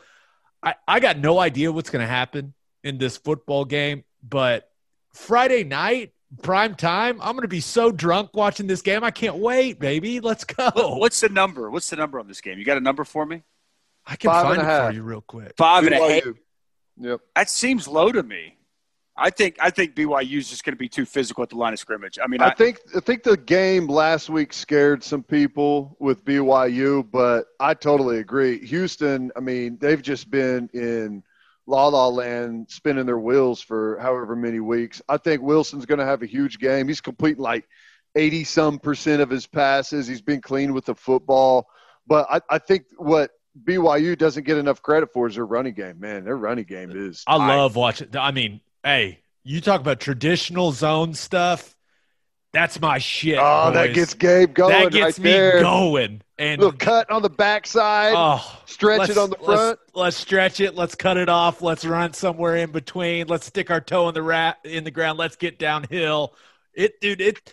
They're a good team, and I, I just don't. We don't know much about Houston, right? They've played one damn game. They've had the hardest, brought the hardest time out of anyone in the country just playing them football games. So, I, I really have no idea what's going to happen in this game. I could see BYU winning by three touchdowns, but I could also see Houston winning by like two touchdowns. I got no clue what's going to happen. how miserable it'd be to practice football for ten weeks and play one game. Just Oh, non. Sounds like hell on earth. awful. That's just a terrible scenario. I, I don't. You're right. It could go either way. I like I like BYU in this game. I I do don't. I just I just think at the line of scrimmage, you're not giving their defense enough credit either. Their defensive line. So I did Navy Tulane several weeks back. It was like uh, it was maybe my first game of the year, and they it was after they played this BYU team. Watching that tape, it's not a very good Navy team this year anyway, and they hadn't even they had made no contact prior to that game. With those BYU players did to those midshipmen, it was criminal. I mean, it was an absolute. It's literally Like, it's a, it's a I war think the criminal part is what the Navy coaching staff did to their players, uh, Uh, setting them up for failure. I don't that know if that came from above or, or what was going on there, but that was that was a disaster. It, it, it was it was sending uh, soldiers uh, into a, a fight with a knife. It was a it was a gunfight, and they sent them with a knife. So um, anyway, I just fight with some thirty-year-old Mormons. I I just I watched that, and I've continued to watch this BYU team. I I think they're for real. No one they're going to probably like 'em. win every game on their schedule this year too. By the way, I'll, I'll say this: that offense, what they're doing scheme-wise, they are for me one of the most aesthetically pleasing offenses to watch in all of college football. I I, I really enjoy watching them play. So I'm I'm pumped up to have that on a Friday night, kind of a showcase game. Yeah. There's not going to be anything else. Oh, that's it's going to be awesome. I'm with you. Okay, what what I did want to talk about because it just seems like an interesting scenario for both teams. You've got number 11 Texas A&M coming off the big win against Florida, right? But they're going to Starkville to play Leach and Mississippi State this weekend. Now, seems like a big letdown game for A&M, right? But Leach and Mississippi State coming off the absolute embarrassing performance against Kentucky. I still can't believe 24 to 2 was the final score. For some reason, I find that so hilarious. But doesn't this feel like a classic Leach game? And I feel for the Mississippi State fan through getting the full Mike Leach experience just in a couple weeks. But they've looked inept on offense, but this seems like a perfect scenario where Mike Leach wins this game and you're just like, oh yeah, that's uh, that seems that seems about right for Leach. I would love to see Mike Leach win this game. I just don't know. Does his quarterback know which team he plays for? Because it's looked like the last two weeks he's playing for the other team, like he thinks he's throwing to the defense. KJ Costello, boys, has eight interceptions in the last two Nine. football. Oh, No. in the last two games, you're right. The last two. I'm not going to count uh, the SEC record-setting day he got against LSU when my man Coach Leach was literally on the bandwagon saying, "Come on!" Like they're posting videos after Hop they on. won. And I, I just I'm worried about KJ Costello to be completely honest. So You could tell watching that. I watched a, a decent chunk of that LSU game, and I was like, I mean, if if he's going to be able to throw it up to these guys in man to man, then he's going to be fine. But this dude has some issues, man. He is not the quarterback And- Leach is used to. And No. this uh, this game, uh, I I may be thinking too much into it, but these teams have the exact same color scheme, and they're both Adidas. They're going to be wearing the same jerseys. Uh-oh. Costello's going to have Uh-oh. 17 interceptions. I Hey, thought he so- was. I thought uh, what? Did you see? Did you? Any of you guys happen to look at the stat sheet on that Kentucky Mississippi State game? Did you see the rushing? Mrs. uh, K- Kentucky won the game twenty-four to two with hundred, I believe, seventy-two total yards. It they didn't do anything. Hilarious. Mississippi State's defense has played well, even against Arkansas. Arkansas didn't do a whole lot offensively, but they turned the damn ball over four times and they took one a pick six the other way. So it's like, I mean, Mississippi State's actually got a really good defense this year. Yeah, the quarterback for Kentucky was eight of twenty. Terry Wilson, yeah. Yeah, and then they thirty-two rushes for only eighty-four yards. So Yeah, what was the total good. yardage? Uh, total yardage was I think it was 178, if I remember correctly. 78. Okay. 57. Oh, Okay. We gave them way too much credit. 73 passing yards, 84 rushing yards. There you go. Sorry. It wasn't even 173. 157. Not only that. And, they got their ass kicked. Mississippi about that. State turned it over six times. I know. That's what I'm saying. That's how they lost do. 24 to 2. So, I, I t- Gabe, I don't know. Like, Texas A&M, I've been pointing to this year forever. Not forever, but since Jimbo Fisher got the job, I thought year three, that's the year, especially when you looked at the schedule for the Aggies. It was yeah, and then it changed on them. Yeah. So I thought this was the year. Then I watched them against Vanderbilt slop it around, barely beat them. Then I watched them get destroyed in Tuscaloosa, and I thought, huh, guess I was wrong. Another another Aggie letdown, which they're used to it.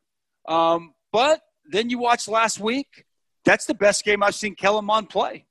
Agreed. Is that the is that the Kellen Mond we're going to get consistently in this game or through the rest of the SEC play? Because here's what's crazy, and Isaiah Spiller's a beast now. They lost their receiver Chapman, who's a really good player. That's going to hurt. But I love the Wydermyer, the tight end's really good, and their offensive line's got some physicality.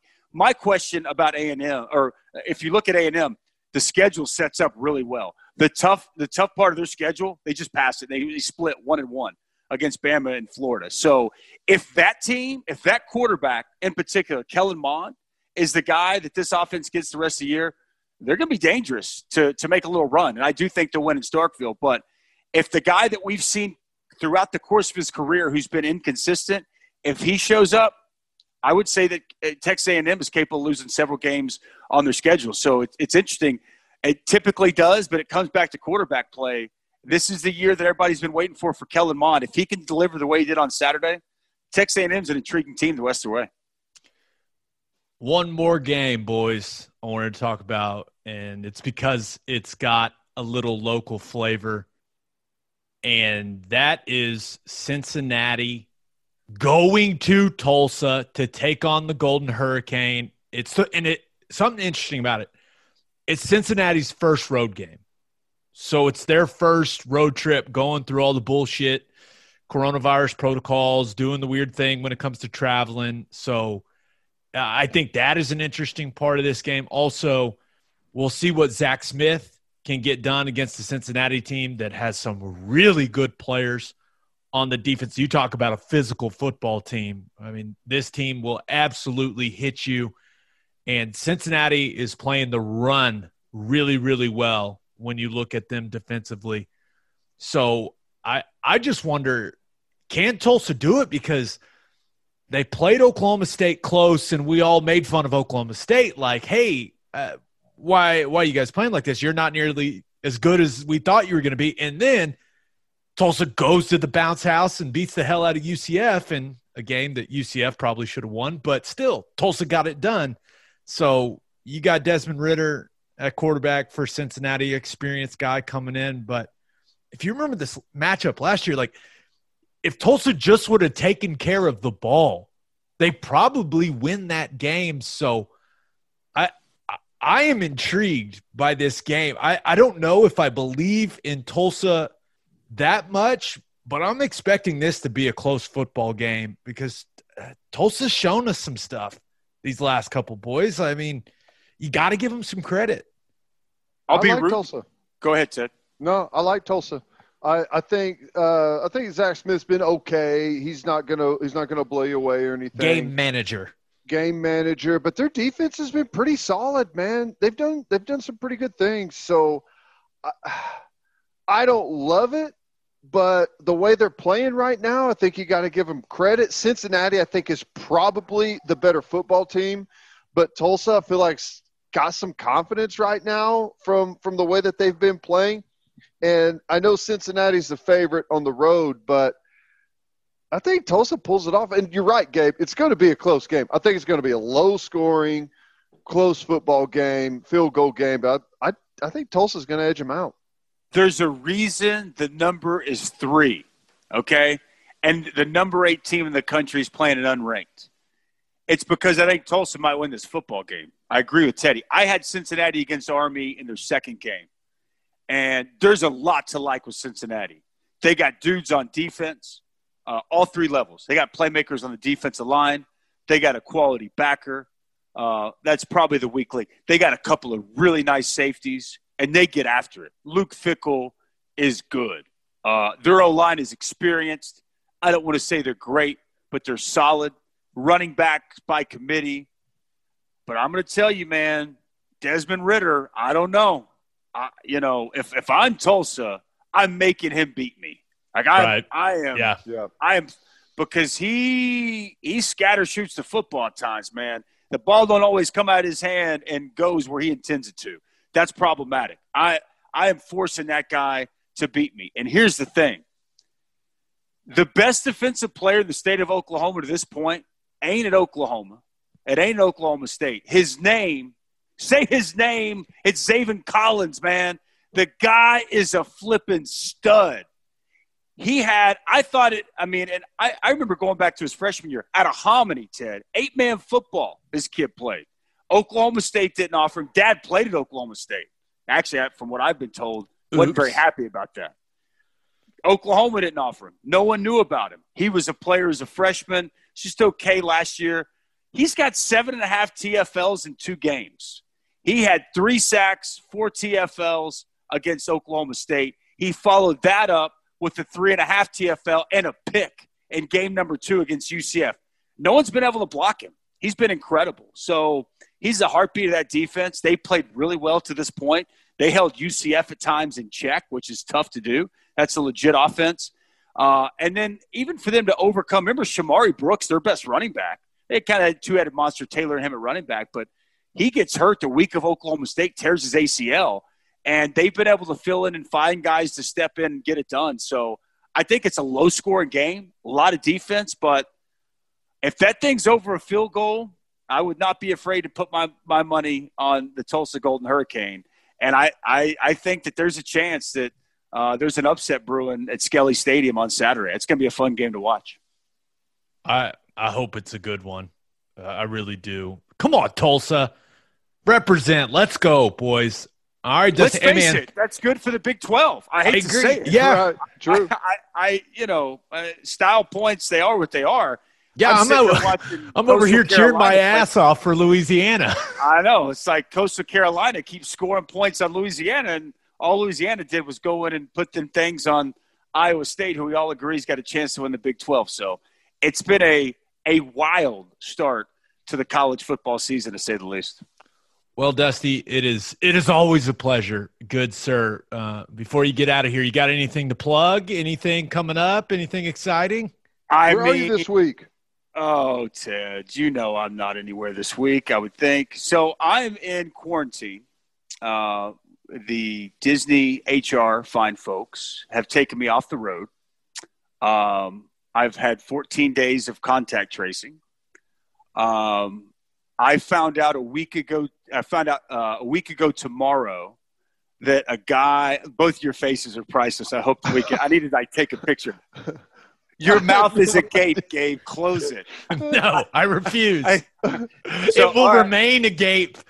Okay, so I I worked a game. I don't want to say who tested positive, uh, but I worked a game in Gainesville when I was sweaty Dusty. Sweaty Dusty worked a game with a guy who tested positive that next week on Wednesday, and I, you know, I guess everyone has their protocols. They go to him, talk to him. We sat next to each other on an airplane with masks on, and we were uh, we were at a table together with masks on, but for more than the time. So that was told to HR, and myself and two other people were put in contact tracing, and they take it just like in college football teams. We have essentially a very similar protocol to all the teams at, at Disney, and they take it very seriously. And so, even though I've tested negative, I've had multiple tests done since. I, Do you I've have had to no test symptoms. every day? I don't because they don't care. Regardless, if I test, they're going to make Uh, me the wait. pol- 14 yeah, the days. policy's the policy. I got you. Correct. So That there sucks. there was a chance that I was supposed to. Uh, I was. We were going to do this week um, Memphis UCF on ABC at two thirty, and uh, there was a chance I was going to get to do it because that Saturday would have been fourteen days travel day of the game. But then I can't test before because they Mm. only want me to test after the 14th. So I had to miss my game last week. They brought somebody in last minute. Same guy's going to fill in for me this week, and then I'm back on the 24th, and I just got my game today. Um, I don't know if I'm allowed to tell. I can I can break it on you guys. I'll just say this: I will be back on the road in Big 12 country on the 24th uh, of October uh, in a highly anticipated game uh, somewhere right around the um, the capital of Texas. So uh, I, I was I was about to pull up the Big 12 schedule to try to figure it out, and I was like, uh, oh, okay, he made it easy. But then I guess the question is: Is that game going to happen? Because is Baylor going to be back and That's uh, true. fully ready to go? So, but uh, yeah, so it's been a wild couple of weeks. That's why I'm kind of to the point where, like, I, I mean, it's just people want to get frustrated or get mad or get upset, and this thing is, you know. And I'm I'm fortunate, right? This doesn't affect my job. Fortunately, I don't get to go do what I love and be out there and continue to work and get better with my crew. But uh, all things considered, uh, you know, I'm healthy. I'm good. It's not going to affect anything in that regard. Whereas You're not this- a homebody though, man. I know you're I'm probably not. going crazy. I'm a little bit stir crazy, Ted. I there's it's crazy. You you go on a 17 game season and you're gone three four days a week, and you're like, man, it's been a grind. I'm ready for it to be over. And then it gets once you are missed it, you jonesing for it, and then you have it back and have it taken away. I'm um, I'm a fish out of water to say the least right now in college football. Not being able to be in a college football stadium on Saturday, but I will sit back, relax, and enjoy some good football all weekend long for sure. Well, that sucks, man. I'm sorry, but hey, as always, buddy, appreciate the time. Thanks for joining us. Good stuff, man. All right, boys, talk to you soon. Always good catching up with our man Dvoracek. Uh, Ted, let's get right to it. Uh, we tweeted out, give us your boldest prediction for this weekend in college football, and we've got Boomerholic calling his shot. So, oh, and Where's shot. One second. Moby underscore Dick underscore. Moby, he he's still around, but uh, just a reminder: Call Your Shot is brought to you by Rock and Roll Tequila. Rock and Roll Tequila is the ultra premium tequila that hits all the right notes. It's won all kinds of awards for superior taste and smooth finish. To find a store that has it, visit rockandrolltequila.com or check out their Instagram, Twitter, or Facebook. This stuff is good. If you don't want to take my word for it, maybe you'll listen to this guy. This is Coach Bob Stoops. When you're a college football coach, it's important to have an eye for talent. The same holds true when choosing your tequila. When I tried rock and roll, I liked it so much, I decided to become a partner in this Oklahoma owned company. Crafted in the highlands of Jalisco, Mexico, the smooth taste of rock and roll's triple distilled platinum, our añejo called Cristalino, and the incredible premium quality mango tequila are awesome. Our defiantly unique guitar shaped bottles make it easy to find, and you'll love the ultra premium quality and taste. No excuses. Make rock and roll your game day tequila. Tastefully rebellious, start the party with rock and roll. All right, Ted. I almost forgot the ad read. That would have been bad. So um, don't worry, caught myself. But Boomerholic at Boomerholic on Twitter. Okay, he, he he's got two predictions, and I want you to pick the one that is in your mind more likely. Boomerholic says A&M has huge letdown and struggles with air raid hell and fall back to mediocrity after their first significant win since Manziel beat Bama. Speaking of Bama, Saban takes his first L to an assistant while not even being at stadium. Smart don't get the satisfaction of post game shit talk. First of all, I love you, Boomerholic. That is Those tremendous.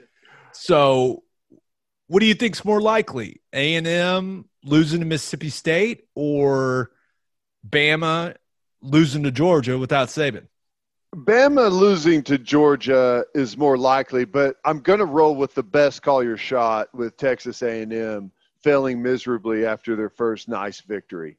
I, you know, KJ Costello is not a good quarterback at Mississippi State, and he's got some serious problems. But, big but, this is like the most Mike Leach thing ever. Win a big game, lose two in a row, because he needs like a he needs like a moment with his team to where they see the teeth come out from Mike Leach because as crazy as a guy as he is, as quirky as he is, as fun as he is to follow, he is absolutely brutal on his players and on his teams. And I know they've been getting the business for the last couple of weeks. So this is one of those games where whenever you least expect it, they show up. So I'm I'm hoping that Mississippi State goes in there and reminds all those A&M fans who love to, you know, poke that chest out there, talk about what a great program they are. Just quick little reminder. I'll I'll say this. If KJ Costello throws another five interceptions, he may end up in a shed. That's all I'm saying. That's all I'm saying. I'm shocked that he's still playing him. I mean, Oh man, I thought. I mean, how do you? He went to Stanford. He's supposed to be a smart guy. Smart guys know that you don't throw it to the other team, right? I'm telling you that I when I watched that LSU game, I was thinking, "Oh boy, they they got some problems with this guy." Yeah, we'll see. I, I'm very intrigued by that football game. All right, Ted. Let's move on to our segments. Let's start with our winners and losers of the week. And Teddy's winners and losers are brought to you by Advanced Weight Loss Clinic of Sand Springs. They'll help you execute a realistic and achievable weight loss plan designed for you and only you. They've got all kinds of treatments for men and women. Their licensed and trained experts combine diet and exercise with hormone therapies to maximize your results. If you're struggling with low libido or low energy, Advanced Weight Loss Clinic of Sand Springs can help with that too. They also offer Botox and fillers. To get on the path to losing weight, call 918 241 Lose or visit their Facebook page. If you mention the podcast, you will get a free fat burner injection. Teddy, who's your winner of the week? Easy, short and sweet. It's Nick Saban. It's Nick Saban. What? And here's the thing. Explain. Obviously, obviously he's got the COVID, right? He's got the coronavirus. He's got the Rona. He's The got the Rona's Rona. got him.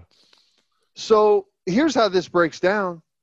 If they win, the thought coming out of the game is, oh my God, Nick Saban has such a tight program that he can have the virus, miss, uh, be wired into his coach's headsets or call him at halftime, whatever it, whatever it is that he's going to do, and they can still go out and be number three Georgia. God, that Nick Saban is good Best if they lose, God, think of how important Nick said. All those players, all those coaches there, and they still can't win a big game without him. God, he deserves. He's the highest paid coach in college football, and he deserves every single penny.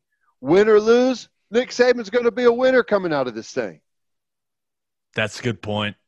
You're right. Personally, now if they lose, uh, he's going to be pissed, and you know who knows what happens the rest of the season. Actually, I think everyone needs to be pulling, in my opinion, for Alabama here, because if Georgia beats Alabama, I got news for you. They're going to play again in the SEC championship, and Alabama's going to win. You're going to have two teams in the college football playoff from the SEC. Correct.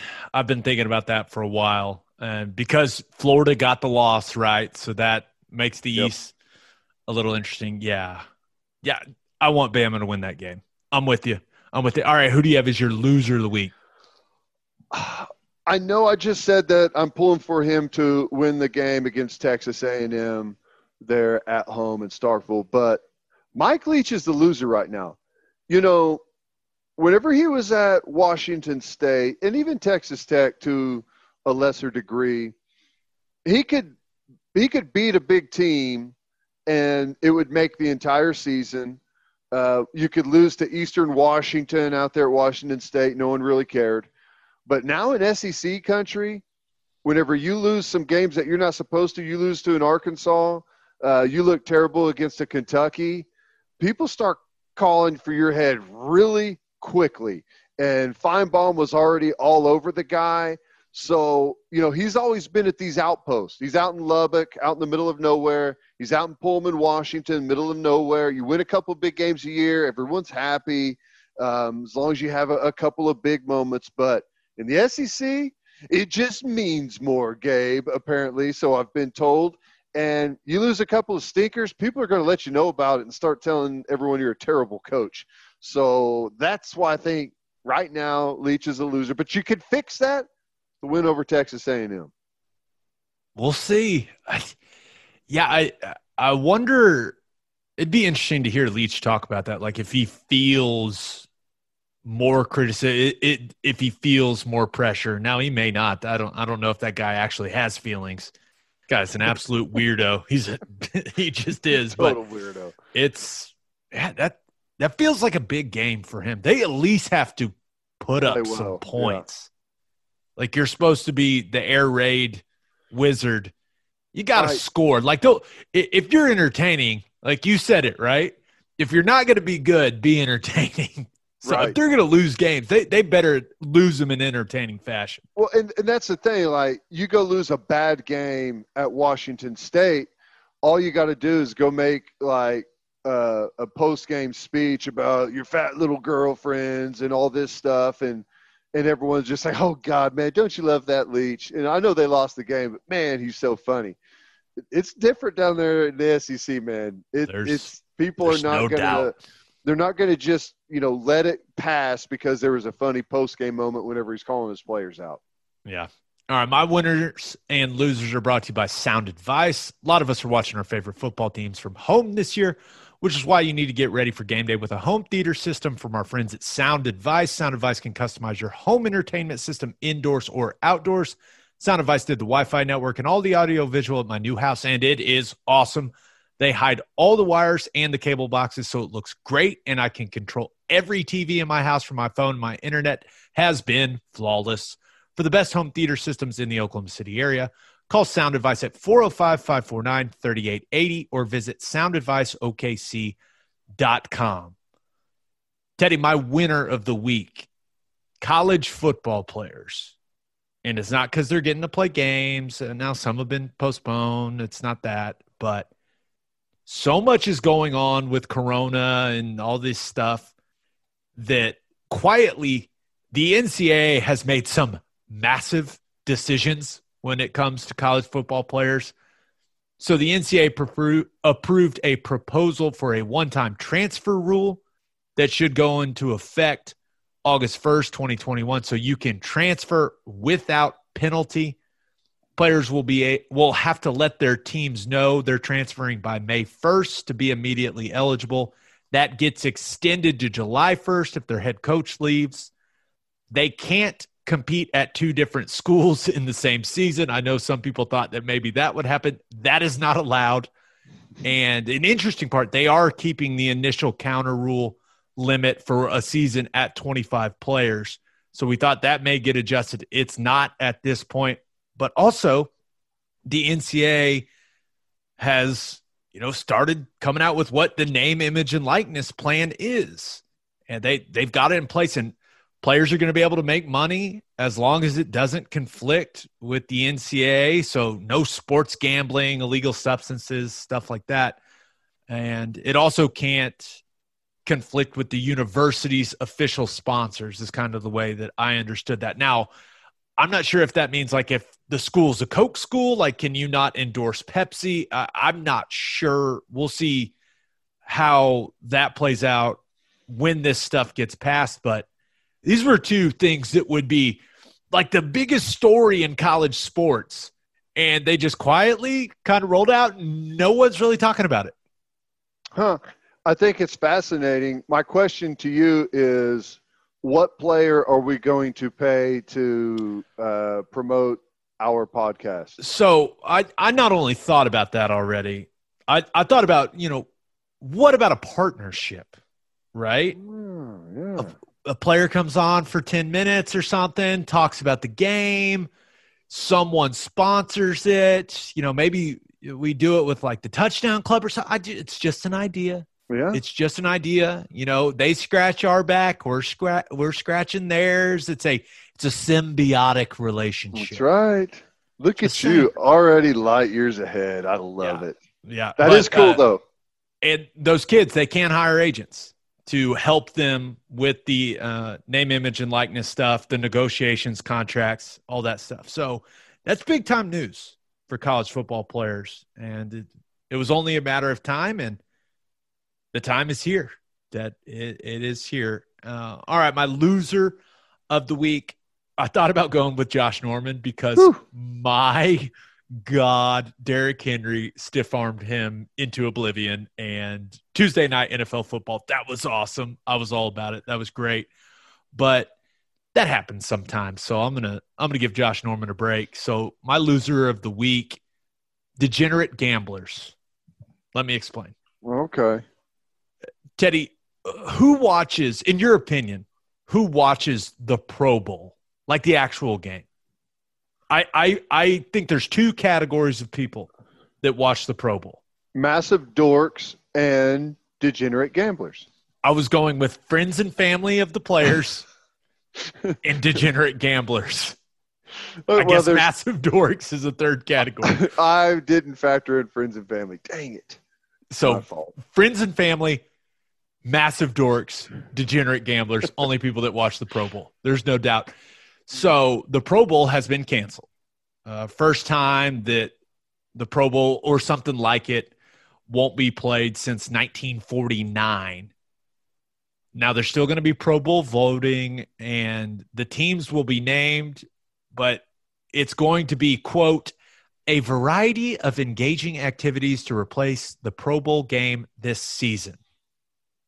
That those activities, I guess, are going to be virtual, which I don't know what kind of virtual activity. Like, are these guys going to play Family Feud against each other? Like, I don't understand like how that's going to work. But this has to break the hearts of degenerate gamblers because there are people that actually vote. Like they they they vote the Pro Bowl, trying to influence eventually the game so that they can bet on it. I know guys that do this. And Wow. those guys, and I know a couple guys that do it that way, and those guys have a problem. So I, I, I feel bad for the degenerates that can't gamble on whether the AFC is going to cover the spread or not in the Pro Bowl. But I think it's best for everyone that this game is not happening. But that being said, the degenerates are probably going to bet on the virtual activities that these guys are going to compete in. I'll take the NFC and Family Feud. That's hilarious. Now, not all degenerate gamblers are upset because I'm sure some of them uh, probably had, you know, 10 to 1 on the game being canceled or something like that. You know Oh, what I'm that's a saying? Great point. there was probably some action on whether or not it would Cash be it. played. Cash it. Yeah, you know, that's a really good. Dang, I didn't I even want to know what happened in 1949 that made them cancel the Pro Bowl. Uh, World War. In 49? I don't know. That's just what my initial my initial response. Well, I guess maybe the Korean War started in 1950, right? So the nine, the, the Pro Bowl was from the 49 season was played in 50. I guess that could the possibly be what. World War II ended in like forty five. Is right? that right? Yep. So yeah, I don't know. I have no Hmm. clue. It was a smart decision. Uh, people have been clamoring for them to cancel it for every year since, pretty much. Ever since Sean Taylor destroyed that guy, it's been downhill. the punter, wasn't it a punter? Oh yeah, it was awesome. oh, one of the best. I love when they run that clip. And the Uh, punter was mad about it. It's like, hey, dude, you're playing in a football game, buddy. I don't know what to tell you. What the hell, bro? All right, Teddy, let's wet the beak. And Wet the Beak is brought to you by Tim Hughes Custom Homes. Are you looking to build your dream home? If so, Tim Hughes is the man you're looking for. Tim Hughes Custom Homes is a one stop shop for all your home building needs. He can find you a lot, he can find you an architect, he'll find you financing, and of course, he can build your dream home exactly the way you want it. Sounds too good to be true, right? Well, Tim found my wife and me a lot. He found us an architect and built our new house. Tim and his team were so easy to work with. He's still helping us with when we have questions with things around the house. He's also built several office buildings. So if your business is looking to build a custom office, Tim Hughes is your man. You can see Tim's custom builds throughout Gaillardia, Nichols Hills, Oak Tree, Stone Mill, and Rose Creek. It is a great time to build the house for your dreams. For more information and to see Tim's spectacular work, visit his Instagram page at Tim Hughes Custom Homes or visit timhughescustomhomes.com. Okay, so there's no Thursday night football this week. So I was looking at the NFL slate for a game to wet the beak with, and I thought the Browns going to Pittsburgh to take on the Steelers was the most intriguing game. You got a four and one Browns team playing really good football. You got a four and zero Steelers team playing really good football. Clearly, a big divisional game there in the AFC North. Now Baker a little banged up. He's missed some practice this week, but no doubt in my mind he'll be ready to go on Sunday with the ribs. And and we're starting to see what Jarvis Landry, Odell Beckham Jr. They're they're looking like those dynamic playmakers that they are. Uh, the running game still looks good even without Nick Chubb. You know, Kareem Hunt. I'm not sure if he's 100%, but he looks good. Mhm. Also, now Pittsburgh is a really good football team. You start with that defense, that pass rush with TJ Watt, and maybe Le'Veon Bell will be a Steeler by the Hey. time this by the time this thing kicks off. Who knows? But the How running game, that? We offered you a long-term deal with big money. You turned it down, went somewhere else, got cut, end up not making any money, and you come crawling back and we'll hire you for the league minimum. Congratulations. and he That's should- how the NFL works. he he's still going to get like six million from the Jets this year. So yeah, sign with the Wow. Steelers for whatever. So, uh, but the running game for the Steelers, I mean, James Conner, that running game, it's been Mhm. good. It's been efficient. Uh, Big Ben looking good. So, uh, the Claypool kid, incredible performance Wow. Yeah. last week, uh, playing himself into the Rookie of the Year talks. I saw him his odds on Rookie of the Year. He's like it. He's like got the third best odds now on the board. So, but the best part about this entire game, first time the Browns and Steelers will be playing with Myles Garrett on the field again since the Mason Rudolph attempted murder. and it this is good. The, the Steelers are a three and a half point favorite. This is going to be awesome. I cannot wait for this football game. That all being said, give me the Steelers. I I just think they're a really they're a really good football team right now. I don't. It's hard to go on the road if you're the Browns and go go win that football game, in my opinion. Yeah. Uh, I'll take the Steelers. Here. quarterback. Yeah. I'll take the Steelers here, and I'm with you on the uh, Myles Garrett deal. I always feel like the hap- the Happy Gilmore quote always comes to mind. I'm the only guy to take my skate off and try and stab somebody. You know, it's like Myles Garrett. I'm the only guy in NFL history to take a guy's helmet off and try and kill him with it. Um, I I think it's going to be a great game, but let's be honest about this. Last year, the Browns had a hard time beating Rudolph. Um, they didn't beat a guy Hodges, who at the time that that game was Yuck. played, I had never even heard of the kid. No idea who he was, no idea where he came from, and uh, he beat the Browns last year. So the Steelers are four and zero for the first time since 1979. They won a Super Bowl that year, and the other time they did it was 1975, I believe, and they won a Super Bowl that year. So um, I think the Steelers are really good total football team. Roethlisberger's playing better. The defense is good on all three levels. Give me the Steelers. One question about that game. You think that's going to be a high scoring affair or a low scoring one? Because I, was thinking about it earlier and I was like, okay, well, if both teams want to run the football, maybe it turns into kind of a low scoring thing. And then I, I just I, I have no idea because I could see it being like a you know 14-10 game, but I could also see it being like a 31-30 game or so. Yeah. I, I just don't know. I and I think a shootout favors the Steelers a little bit because we we know the Browns they they want to build that run game, play action off of it. Now, of course, they want to get big explosives. That's what Stefanski wants. That's how that offense is built. But I I just don't know what kind of game we're going to get. I know it's going to be physical as hell because that's how these two teams mm-hmm. are when they play each other. But I I don't really have a read on how it's going to go from a from a scoring standpoint. It's going to be twenty seven to fourteen.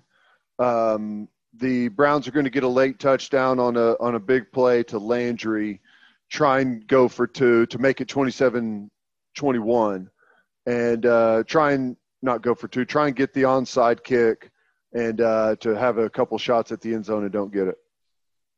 Ted Stradamus, you heard Six it here first. Win. Six point heard, win for the Steelers. You heard it here first. All right, Ted. Let's finish up with everyone's favorite segment. That is keeping it local, where we highlight what's going on in the great state of Oklahoma. And that's brought to you by Bishop McGuinness Catholic High School. As schools have reopened in the fall, parents want to provide the best possible educational experience and spiritual development for their children. There's no better place for that than Bishop McGuinness Catholic High School. A one to one iPad setting makes McGuinness students fully prepared to continue high level learning from home if necessary.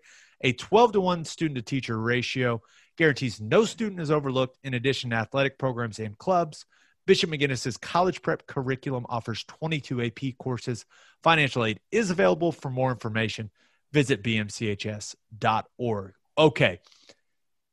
Some news. Now, it, it's in the distant future, but it is still exciting for college basketball fans here in the state of Oklahoma. And I thought it was interesting because college basketball practice got started today. Yeah. Uh, excited to see what happens. T Rowe told me they're going to be good. I said they're going to be real good. I think the Big 12 is going to be legit. I think Kansas is going to be good. We'll see what happens if sanctions. Remember that whole Kansas thing, the whole investment. Amazing. That's I, uh, you want to go down a conspiracy theory rabbit hole. I think Bill Self created this whole thing to dodge the uh, the NCAA violations that were coming down on his head. I I will say this the Spanish flu, what, 1918, started in Kansas. There you go. Just saying. Hey. Just saying. Look it up, people. It's true. Look it Those, up. That cannot be a coincidence. Yeah, just can't be. it just can't. I think Kansas is going to be good. I think Tech, they've got all these transfers. They're going to be good. Uh, a lot of people think Baylor may be the best team in the country. Uh, Scott Drew's group. So I, I think the Big 12 is going to be fun to watch. You got Cade Cunningham there at Oklahoma State. You could watch him on a live stream today. I mean, Oklahoma State live streamed their first practice, which nice. Mike Boynton continues to do awesome things. But so that's exciting. But we also got some exciting news for college basketball fans here in the state because the NCAA announced the Chesapeake Energy Arena will host first and second round NCAA tournament games in 2026 which I understand. It, feels like we're doing some college football scheduling right now. That's still exciting. That's still something to look forward to here in the state and in the city. And it's just fun because I read in the Oklahoman that it said it'll have a. Well, I always look at the economic impact of having events like this, and they said like eight point two million dollars I was like, that's a lot of money. That's good for the state. All right, let's roll. That, that that's awesome news. No, I think it's fantastic, and I think it's 2026 is perfect because according to an article I read by Dennis Dodd today in CBS Sports, that's about the time that we're going to be able to start allowing people back into uh, basketball games and football games because of the coronavirus. Uh, that's that's been Dennis Dodd's point. Now, I've got a prediction for you, Gabe. Would you Ooh. like to hear it? Of course, I would like to hear it. But before I hear it, just want to let you know that uh, Coastal Carolina just kicked a game winning field goal against Louisiana. Wow. Not great for the Big 12. Uh, well, there's four seconds left, so I guess. But mean, uh, the Raging Cajuns fall too, though. to the Chanticleers. Um, here's my prediction that $8.2 million number is low. And here's why by 2026 in Oklahoma City, you will have a sports book. Ooh. How about that? I've always been told the best time to go to Vegas is during March Madness and watch everything in a sports book, and they have all these crazy parties going on. That's going to be happening in OKC. What do you think about that prediction, Gabe? First of all, love it. Second of all, we got to figure figure out a way to get in on that action. Let's go. No doubt. No I- doubt. I love where your head's at. But yeah, exciting news. That'll be and awesome. there'll be a sports book. Maybe we'll build one. I don't know. We'll own it. We got time. We got time. All right, Ted, episode 51 in the books. We'll have a new podcast that'll drop Monday morning. Just a reminder, you can hear Teddy from 2 to 6 on Sports Talk 1400. And you can hear me from 3 to 5 on SiriusXM Big 12 Radio, channel 375. Hope you all have a great weekend. Until next time, we appreciate y'all for listening and do what you always do, Oklahoma. Take care of each other.